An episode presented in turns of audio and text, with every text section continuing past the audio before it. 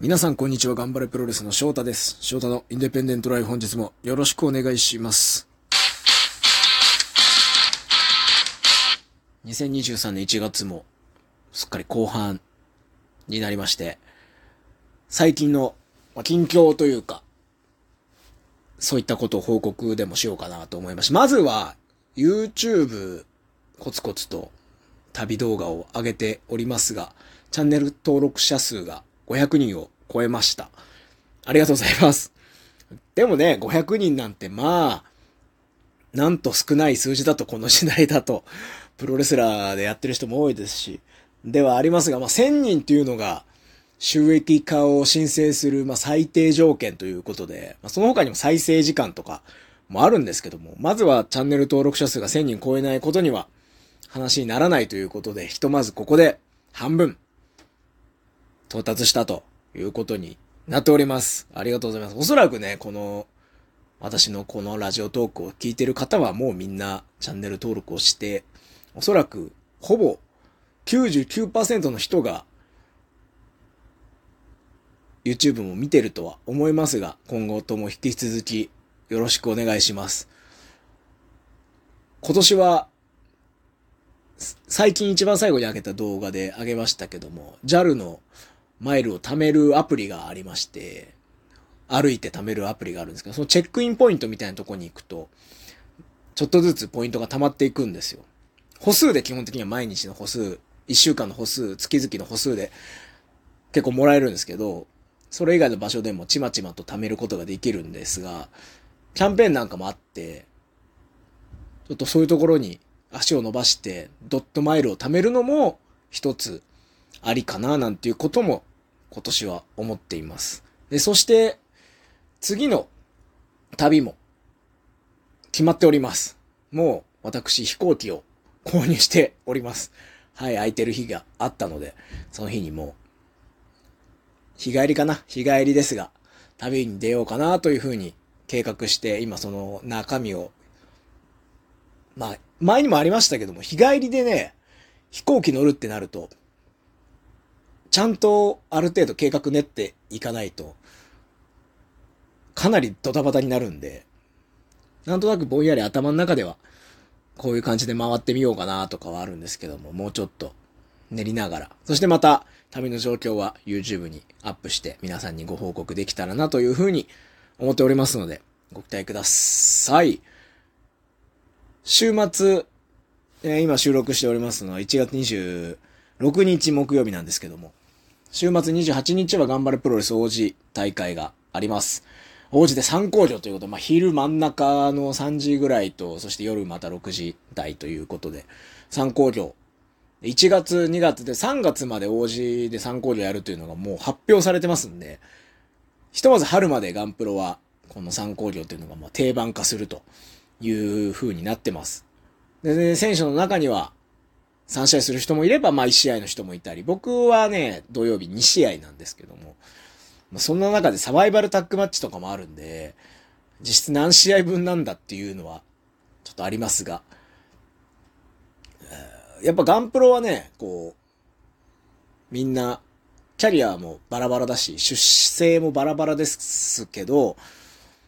まあ、血がね、流れてる血というか DNA がバラバラだからこそ、そうやってね、同じ空間を共有して、とにかく試合を重ねるっていうのが、ガンプロのレスラーたち全員に、これはもう僕ら世代もそうだし、僕の上だとね、大岡さんとかも僕ら上ですし、またこう若い選手にとっても大きな糧になるというふうに思うので、これ3ヶ月続くっていうのはすごく団体としてっていうよりかは、各ガンプロのレスラーたちがすごく成長できる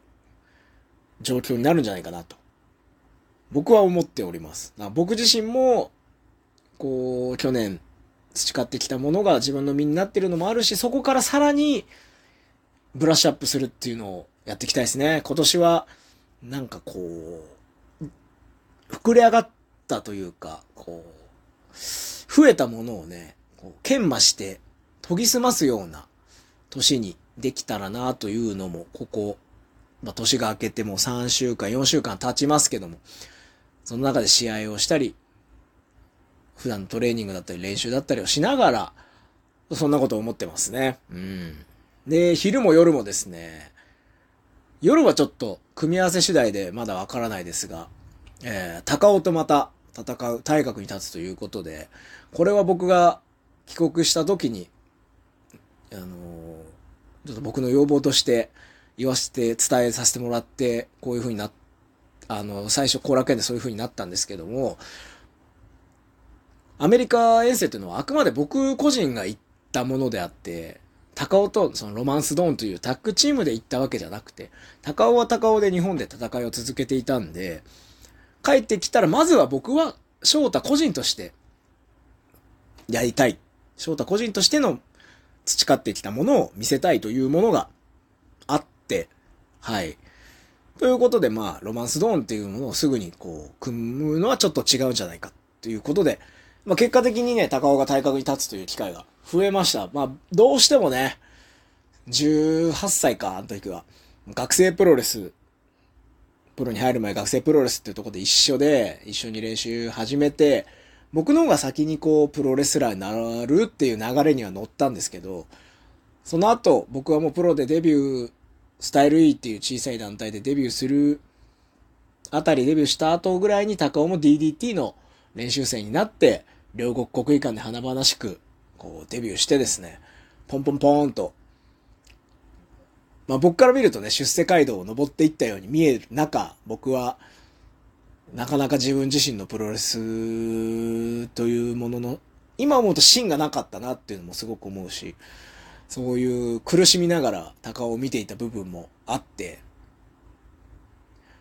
そういう部分でのジェラシーというか、うん。っていう感情はずっとあったんだなということで、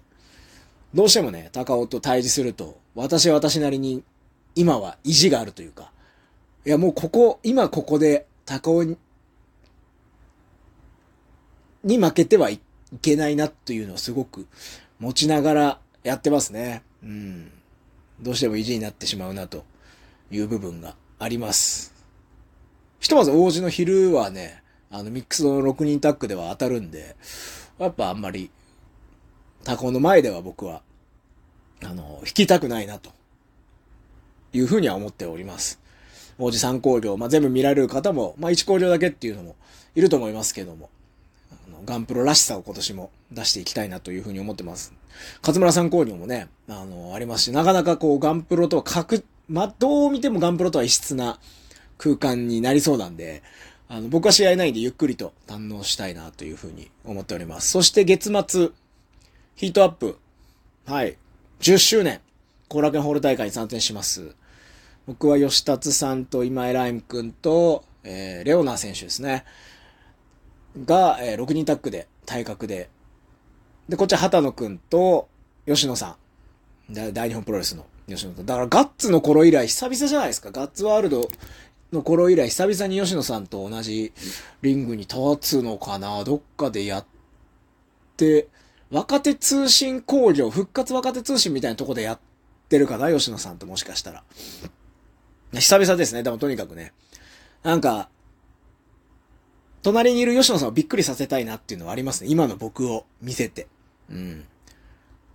僕はこんなレスラーになったんだっていうのを見せたいなっていうのもすごくあるし、で、大学戦やっぱね、吉達選手っていうのが、僕らのこの6人タッグの中で圧倒的に影響力というか、認知度っていうものがあるんで、そこにこう食い込んでいきたいっていうのすごくあります。ヒートアップの10周年ということで、見に会場に足を運ぶ人はね、今井ライム君とか畑野君っていうものを注目して、で、もちろんヒートアップという